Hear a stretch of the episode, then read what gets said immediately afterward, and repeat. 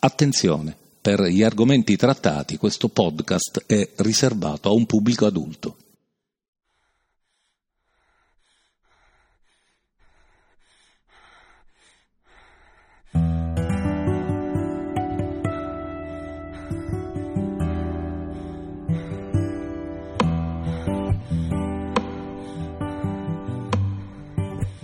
Parlare di porno è come fare una frittata, facilissimo sbagliare. Il porno è un tema di cui è noto l'involucro, ma è quasi sconosciuto ciò che ci sta dentro o che ci sta dietro. E mi rendo conto che già con gli avverbi dietro, dentro, siamo entrati in un ambito linguistico complicato, pieno di fraintendimenti più o meno accettabili. L'ho fatto non a caso perché uno dei lati interessanti di questa storia, anzi forse quello che ne fa la fortuna, è proprio la trasversalità. Le allusioni al porno sono dovunque, nella pubblicità, nell'arte, nello spettacolo, nella vita sociale e sfuggirle con imbarazzo è molto peggio che accettarle con un sorriso, se ovviamente l'ambito è compatibile con un pensiero leggero. Per dire, uno dei primi a capire l'antifone è stato Renzo Rosso, il patron dell'azienda Diesel, che nel 2016 pianificò la prima campagna pubblicitaria di un brand di moda sui siti Pornhub e YouPorn. Ora, se vi state chiedendo con quale originalità, parlando di porno, ci sia questo sottofondo, dovete sapere che il respiro in questione è quello di una persona che sta recuperando il fiato dopo una corsa è che la collocazione sessuale è indotta dalle mie parole e dal contesto. Insomma, è un'illusione, come grande illusione è il porno per come lo conosciamo, o meglio per come facciamo finta di conoscerlo. In questo podcast cercheremo di analizzare quanto pesa il sesso nel web e come è cambiato negli ultimi dieci anni un'era geologica quando si parla di internet, cosa c'è dietro in termini finanziari e criminali e soprattutto sveleremo cosa ha significato la regola 34, dove state sereni, 34 non sono centimetri.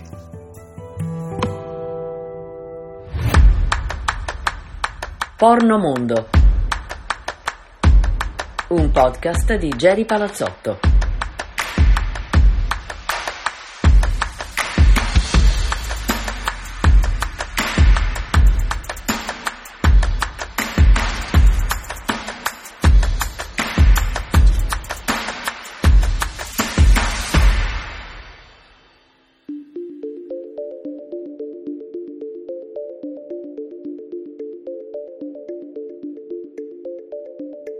La rivolta è partita nel 2018, quando Tumblr, 420 milioni di utenti attivi al mese, ha deciso di eliminare i contenuti porno. Molti utenti della piattaforma di microblogging si sono ribellati, uscendo allo scoperto su siti specializzati e sui giornali. Eric Lewe, direttore esecutivo della Free Speech Coalition, che è un'associazione commerciale non profit sulla pornografia negli Stati Uniti, ha dato una chiave di lettura discriminatoria del provvedimento. Tanti di quelli che fanno parte delle comunità eterosessuali non capiscono la portata del divieto su Tumblr, perché la loro vita e la loro cultura sono rappresentate ovunque per chi invece appartiene alle comunità queer, di nicchia o feticiste, Tumblr era uno dei pochi spazi accessibili dove costruire comunità e condividere contenuti.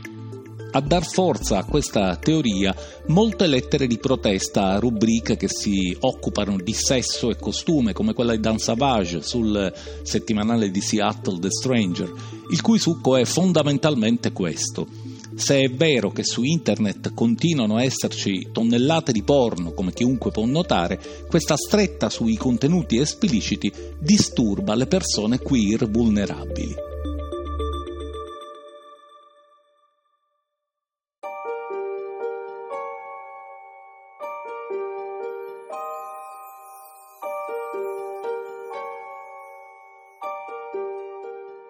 La storia del porno su internet è complicata. La racconta Kieran McCartney nel libro sex.com, in cui si ricostruisce la battaglia legale e quasi fisica intorno a quelle due paroline, le più contestate e redditizie del web.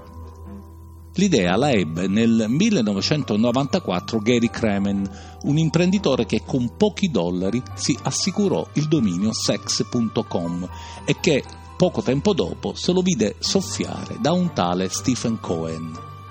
Non si sa bene ancora come avvenne la sottrazione, fatto sta che il misfatto innescò cinque anni di guerra in tribunale. Secondo la McCartney, Cohen avrebbe approfittato di un bug tecnico per impossessarsi del sito, mentre gli avvocati di Kremen ipotizzarono che ci fosse dietro una manina all'interno della compagnia di hosting del dominio, la Network Solutions. La giornalista scrive che si sospettava che Cohen avesse avuto una relazione sessuale con qualcuno di Network Solutions e avesse raggirato qualcuno per ottenere quello che voleva. Insomma, un affare di sesso dietro l'affare del sesso. Dopo una serie di passaggi di mano, contestazioni legali, aste annullate e fallimenti, il dominio sex.com è stato venduto nel 2010 per 13 milioni di euro alla Clover Holdings, una società con sede nello stato di St. Vincent e Grenadine, noto per i suoi servizi bancari offshore di porno mi è capitato di occuparmi per giornali e persino per il teatro. A questo proposito vi faccio ascoltare uno stralcio di Butterfly Blues, l'opera che scrissi nel 2019 per Piano City e che poi si trasformò sino a diventare un podcast che trovate sul mio blog. La voce è quella di Gigi Borruso. Pornhub è un sito che fa qualcosa come 92 milioni di contatti al giorno. Più o meno come se si connettessero tutti gli abitanti di Canada, Australia e Polonia e trasferisce 147 gigabyte al secondo. Carica 12 nuovi video al minuto. Nello scoppiettante di panarsi dei numeri, le statistiche ufficiali di Pornhub sono ormai un classico per praticare una nuova antropologia al di sotto della cintola, ci si imbatte nei quasi 5 milioni di nuovi video caricati nel 2018. Sapete quanto ci vorrebbe per guardarli tutti? È stato fatto un calcolo. Servirebbe una maratona di passione lunga 115 anni, senza pause ovviamente. Insomma, per finire di vederli tutti oggi, ci si sarebbe dovuti mettere comodi davanti allo schermo quando Marie e Pierre Curie furono insigniti del premio Nobel per la fisica, i fratelli Wright brevettarono il primo velivolo a motore e Giacomo Puccini terminò la stesura della sua Madama Butterfly. 115 anni ininterrotti di film porno.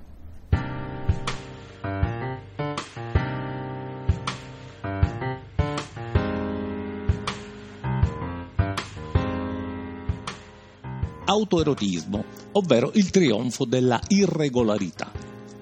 Guardando il calendario, escluso il lungo periodo della pandemia ovviamente, i dati degli accessi dicono che il giorno nero di Pornhub è il 31 dicembre, quando il traffico cala nel mondo del 44%, del 60% in Italia, tra le 18 e la mezzanotte. Anche Halloween provoca un calo, il 4% su scala globale ma il 21% negli Stati Uniti. In Italia è sacro il Ferragosto, meno 22 punti percentuali sarà il caldo, ma ci sono anche alcuni eventi di cronaca che rosicchiano popolarità al sito, ad esempio le cerimonie di Oscar, eh, Golden Globe, Emmy e Grammy eh, hanno fatto diminuire il traffico del 4-6%. In Italia solo il Festival di Sanremo è arrivato a tanto, 8% in meno di media. La bestia nera di Pornhub però è lo sport.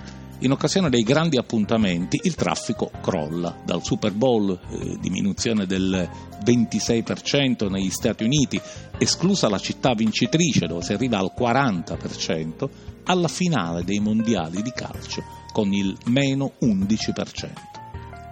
Se i principali siti porno hanno nomi noti, meno diffuso è quello del provider attorno al quale gira questa gigantesca ruota miliardaria.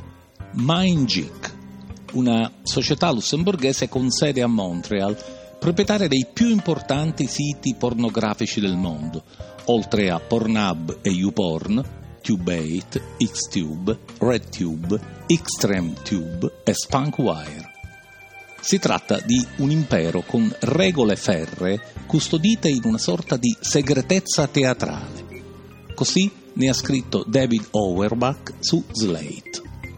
MindGeek ha conquistato il monopolio del porno costringendo i membri dell'industria alla posizione paradossale di lavorare per la stessa società che trae profitto dalla pirateria del loro lavoro. MindGeek è talmente potente che le persone che lavorano nel settore della pornografia online hanno paura di parlarne per timore di finire nella sua lista nera.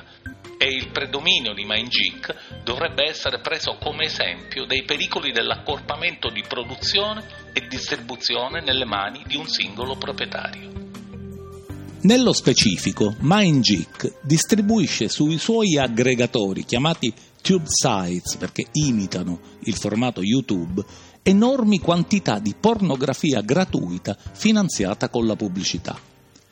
Questi siti, che siano di proprietà di MindGeek o meno, notoriamente ospitano un sacco di contenuti piratati, Nonostante ogni sito di video debba rispettare le richieste di rimozione di contenuti in base alle varie leggi sul copyright degli Stati Uniti, la maggior parte dei produttori di porno non ha le stesse risorse degli studi cinematografici o delle etichette discografiche per monitorare la pirateria. Perfino i produttori di contenuti di proprietà di MindGeek hanno problemi a far rimuovere i propri video dai loro stessi siti. Di conseguenza la produzione di film porno è a picco da anni, ma il porno online non risente affatto della crisi. Il modello che ne scaturisce è un sistema vampiresco in cui i produttori di MindGeek fanno film porno soprattutto perché siano caricati sui siti gratuiti di video della stessa MindGeek con minori ricavi per loro, cioè per i produttori, ma con maggiori ricavi pubblicitari per il vampiro MindGeek, ricavi che non vanno a nessuno dei soggetti coinvolti nella produzione, ma soltanto a MindGeek. È come se una catena della grande distribuzione tipo Walmart facesse fallire i negozi a conduzione familiare e poi entrasse nei negozi a conduzione familiare e rubasse letteralmente i loro prodotti per rivenderli da Walmart.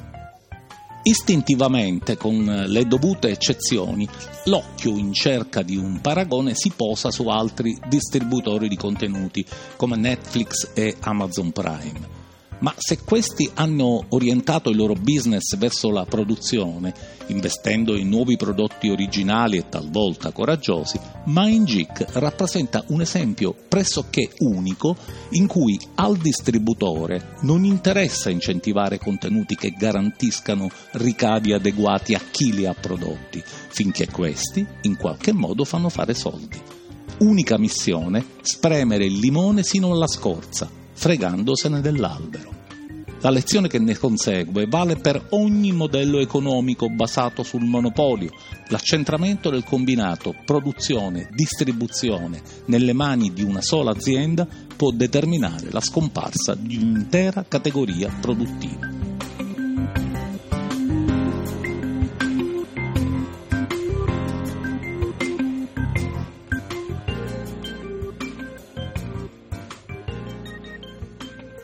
Nel marzo del 2023 MindGeek è stata acquistata da un fondo di investimento privato canadese di nome Ethical Capital Partners.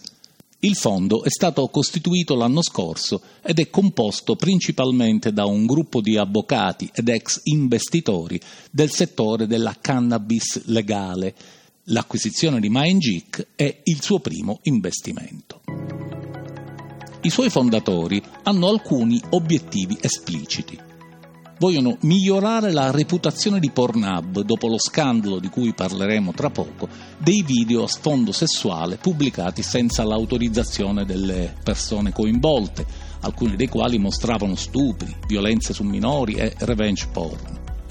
Per quel motivo le due principali compagnie di carte di credito al mondo, Visa e Mastercard, avevano deciso di sospendere tutti i pagamenti verso MindGeek. I fondatori di Ethical Capital Partners dicono di voler includere molto di più nel loro processo decisionale le persone che creano contenuti pornografici consensuali, che vivono spesso una condizione di stigma e marginalizzazione socio-economica e vogliono potenziare le tecnologie di moderazione dei contenuti a cui MindGeek lavora già da tempo e che hanno permesso all'azienda di riconoscere e rimuovere un altissimo numero di contenuti non consensuali negli ultimi anni Secondo l'ente statunitense che si occupa del problema della diffusione di contenuti che raffigurano abusi sessuali su minori, dal 2021 Pornhub è diventata la piattaforma mainstream più veloce nel riconoscimento e nella rimozione di questo genere di materiali. In base ai loro calcoli, Pornhub impiega in media meno di 5 ore per rimuovere i contenuti segnalati, mentre gran parte degli altri siti ci mette poco più di 24 ore. Non si sa quanto Ethical Capital Partners abbia speso per l'acquisizione, né si sa quali degli attuali dirigenti di MindGeek continueranno a lavorarci sotto l'attuale gestione. Secondo alcune ricostruzioni giornalistiche, alcune delle persone che sono andate a formare il nuovo fondo di investimento avevano già provato ad acquistare Pornhub e alcune società di MindGeek nel 2021, sempre con l'intenzione di ristrutturare il sito, migliorarne la reputazione e poi rivenderla a un prezzo maggiore.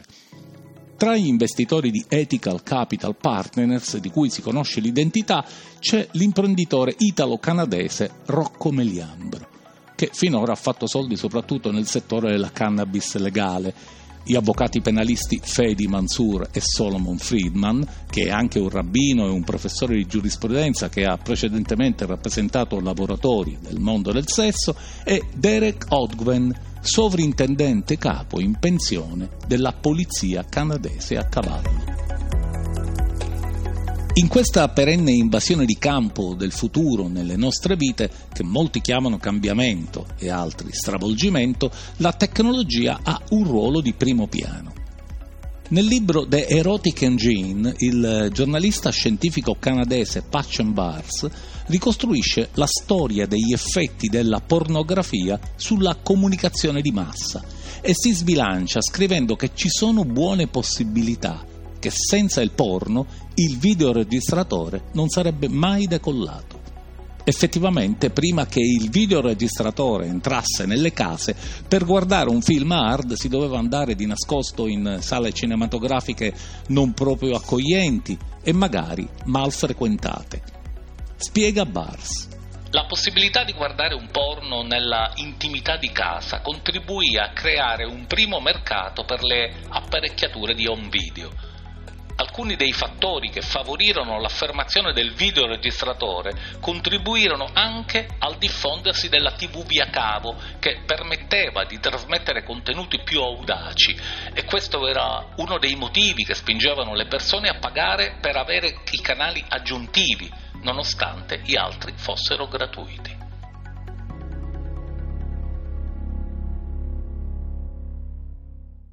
Da un fenomeno di costume all'altro una decina di anni fa si diffuse un'antica leggenda virale secondo cui se una cosa esiste o può essere immaginata, allora ne esiste una versione porno su internet. Questa storiella prende il nome di Regola 34 e origina da una vignetta ironica del 2003 di Peter Morley Suver.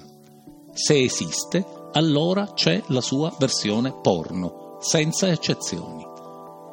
Nel suo periodo d'oro, intorno al 2009, la regola 34 dimostrava che qualunque cosa poteva dare un aggancio alla sua versione hard. Dal Tetris agli animali in estinzione, dai robot agli strumenti musicali, agli alieni. Poi il giochino cominciò a perdere da pill perché effettivamente, digitando sui motori di ricerca, apparivano sempre meno corrispondenze. Cos'era successo? Alla fine degli anni 2000 l'industria pornografica online iniziava a diventare più solida, spostandosi da produttori e distributori singoli verso siti aggregatori con la conseguente virata verso il monopolio. Pochissime aziende, via via in posizione sempre più dominante, impararono a sfruttare le grandi quantità di contenuti e dati sul traffico degli utenti a loro disposizione, in modo da orientare il mercato. In pratica decisero loro quali generi di porno far diventare e mantenere popolari. La maggior parte di questi siti usano tag, cioè parole chiave che descrivono l'oggetto o l'azione, rendendone possibile la classificazione. Sono anche i tag che alla fine contribuiscono a determinare il modo in cui parliamo di sesso online. Secondo una teoria però smentita ufficialmente dalla stessa azienda, Pornhub personalizza i contenuti riservati agli utenti grazie a un algoritmo che tende a nascondere i video più curiosi o strani. Qualche anno fa alcuni ricercatori francesi hanno analizzato i metadati che descrivono i contenuti di alcuni siti pornografici e hanno scoperto che, nonostante la grande mole di materiale teoricamente disponibile, il 5% dei tag disponibili comprende il 90% dei video caricati nei due siti. Ecco perché la regola 34 non funziona più perché la varietà è diminuita vertiginosamente per dare spazio al sesso tradizionale che ha un vantaggio irresistibile e più vendibile. Meno fantasie, più certezze. Il click non vuole pensieri. Scherzi a parte, il mercato del sesso online non è solo tag e parole chiave, milioni e tecnologia, ma è anche, purtroppo, sfruttamento e delinquenza.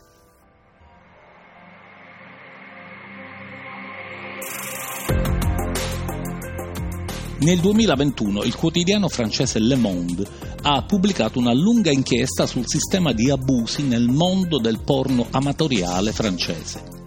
Si tratta, scrive il quotidiano, del più grande caso di violenza sessuale di cui il sistema giudiziario del paese si sia mai occupato. Due anni di indagini, 53 vittime identificate, otto persone incriminate per stupro di gruppo, traffico di esseri umani, sfruttamento della prostituzione, riciclaggio, abuso di vulnerabilità. Secondo Le Monde sono stati identificati più di 500 uomini che potrebbero a loro volta essere perseguiti e che hanno partecipato alla pratica sessuale di gruppo al centro dell'indagine, il bukkake. L'inchiesta, partita dal quotidiano Le Parisien, ha coinvolto le più grandi società francesi di distribuzione di film porno e ha riguardato una particolare categoria di video, quelli che, accanto a dei professionisti, presentano persone che non lo sono. Questi video, ha spiegato Le Monde, sono il risultato di un sistema di violenze e di abusi molto elaborato. L'indagine ha documentato come l'industria del porno amatoriale sia pronta a tutto quando si tratta di ottenere materia prima donne molto giovani, 23 anni in media, in una situazione di vulnerabilità e di inesperienza che devono essere sfruttate al massimo prima di essere, per dirla con le parole di uno dei produttori coinvolti, bruciate. Dall'inchiesta emerge come le donne coinvolte avessero alle spalle percorsi di vita molto difficili e vivessero situazioni di disagio, di isolamento e di grande difficoltà economica è facendo leva su questa loro vulnerabilità che venivano adescate. Uno dei personaggi centrali di questo sistema era un tale Julien.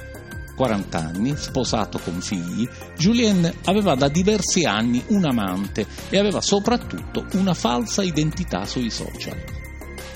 L'uomo si nascondeva dietro il profilo di una modella di successo Sotto questo falso profilo, a partire dal 2012, Julien aveva contattato centinaia di giovani donne, entrando in confidenza con loro, raccontando la propria vita, non svelandosi mai dal vivo, ma mostrando molto interesse per le difficoltà delle sue interlocutrici diventando per loro una sorta di amica virtuale, il criminale, d'accordo con un produttore di film porno, riusciva ad adescare le vittime promettendo un guadagno facile, 2-3 mila euro al giorno, per fare sesso con più uomini contemporaneamente.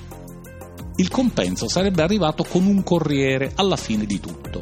Bastava che la vittima prenotasse una stanza di albergo e attendesse i clienti che puntualmente arrivavano, facevano quello che volevano fare e se ne andavano, solo che non appena tutto era finito, le donne ricevevano un sms.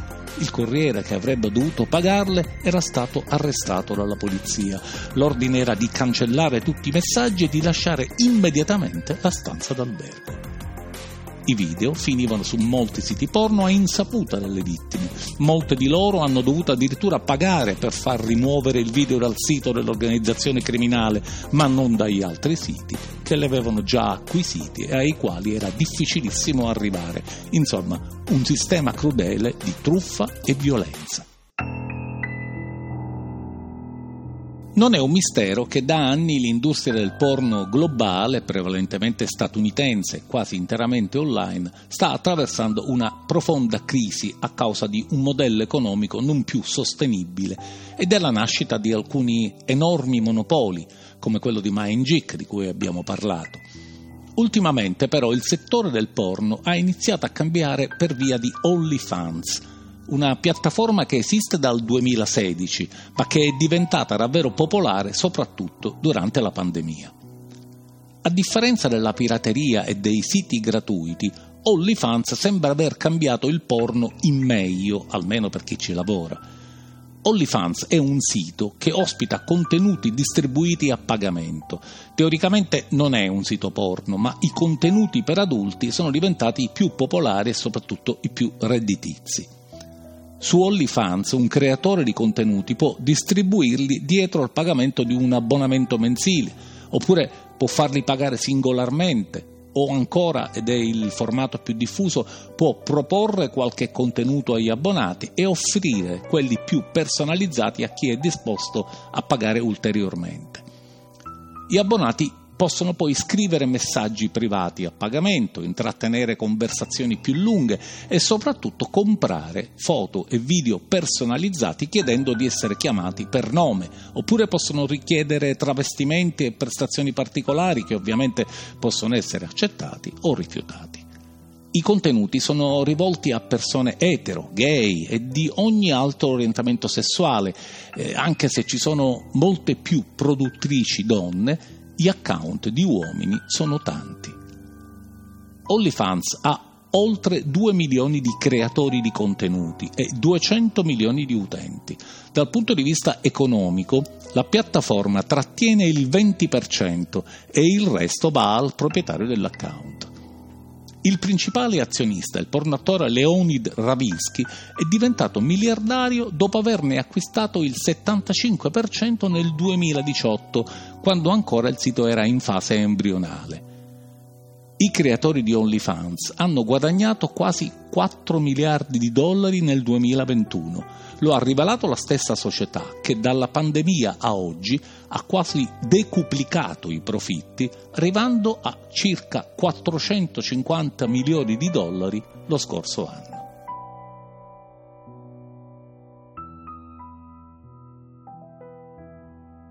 Ci sarebbe poi un capitolo a margine del porno che tratta di sesso e ipocrisia, di finta civiltà e becero perbenismo. Siamo sempre prodighi di critiche verso nazioni come l'Iran, che prevede la pena di morte per chi riveste un ruolo passivo in un rapporto consensuale di sodomia, ma ci dimentichiamo che a oggi, anno 2023, 64 paesi e tre giurisdizioni subnazionali, una provincia in Indonesia, una in Nuova Zelanda e la striscia di Gaza in Palestina, contengono ancora all'interno del proprio ordinamento delle leggi che criminalizzano l'omosessualità. Sono paesi che si trovano soprattutto in Asia e Africa. Di questi 64 paesi, 46 puniscono non solo l'omosessualità maschile, ma anche quella femminile.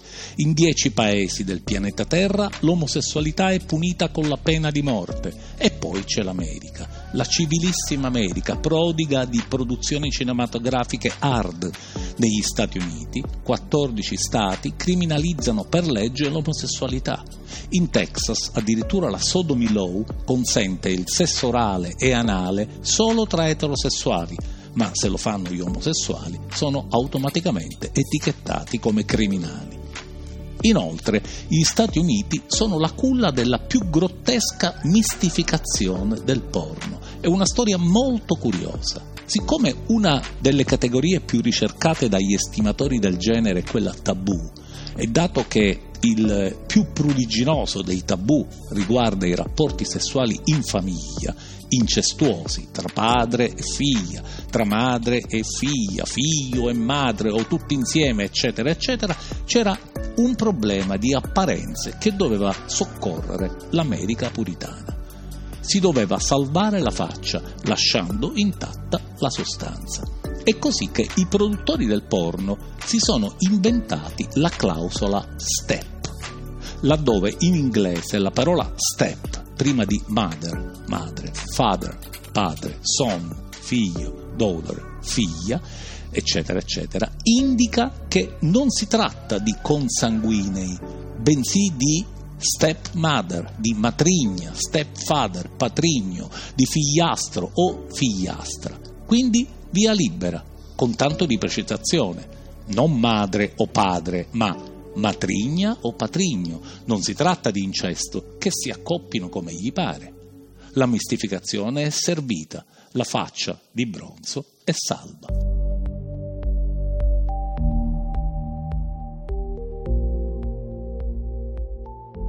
Per spiegare la trasversalità del porno, basti dire che se ne occupò persino Umberto Eco.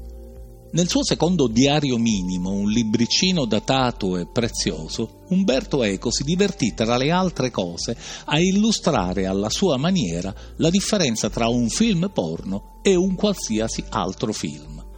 La visione scherzosa e disincantata è però datata 1992.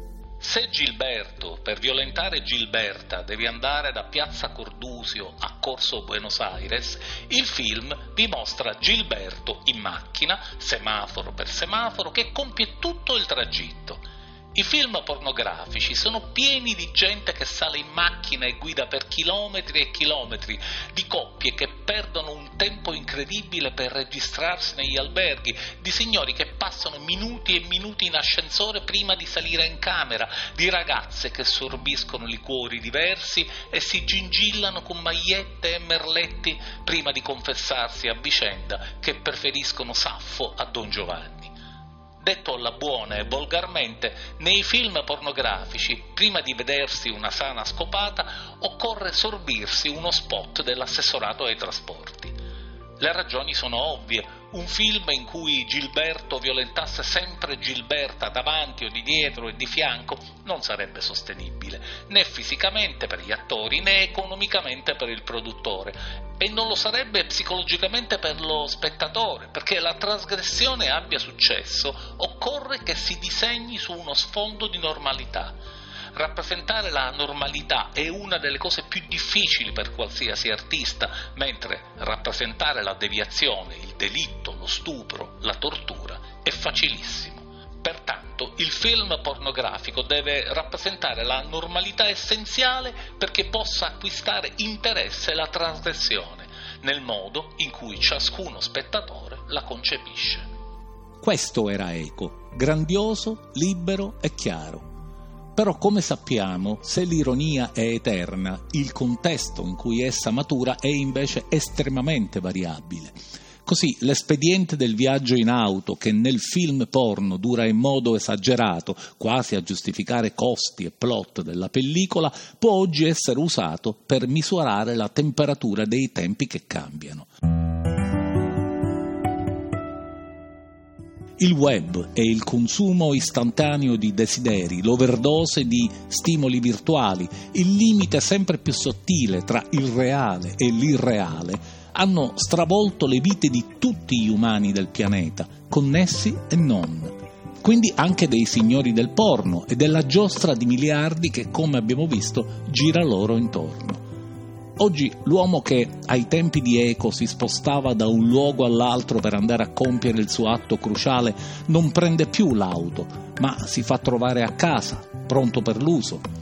E se proprio la prende quella benedetta auto, la usa non come noi comuni mortali, ma in un senso estremamente cinematografico, la rende teatro dell'azione. Esistono serie intitolate a fake taxi, a pullman un po' troppo affollati o ad altri mezzi di trasporto adattati all'occasione la reinventa come alcova, la trasforma insomma da strumento a pretesto.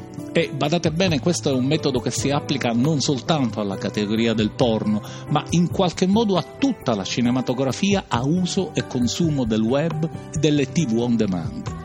Il modello di pornografia di questi anni è in fondo un modello di tempi rapidi, fruizione facile, mirare dritti al cuore o un po' più giù nel caso specifico.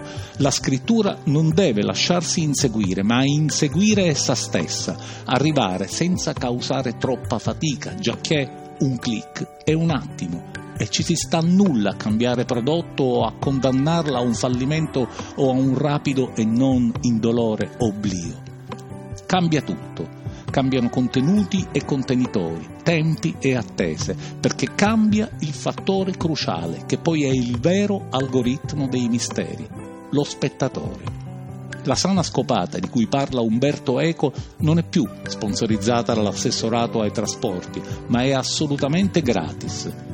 E si sa, oggi, quando qualcosa è gratis, la merce siamo noi.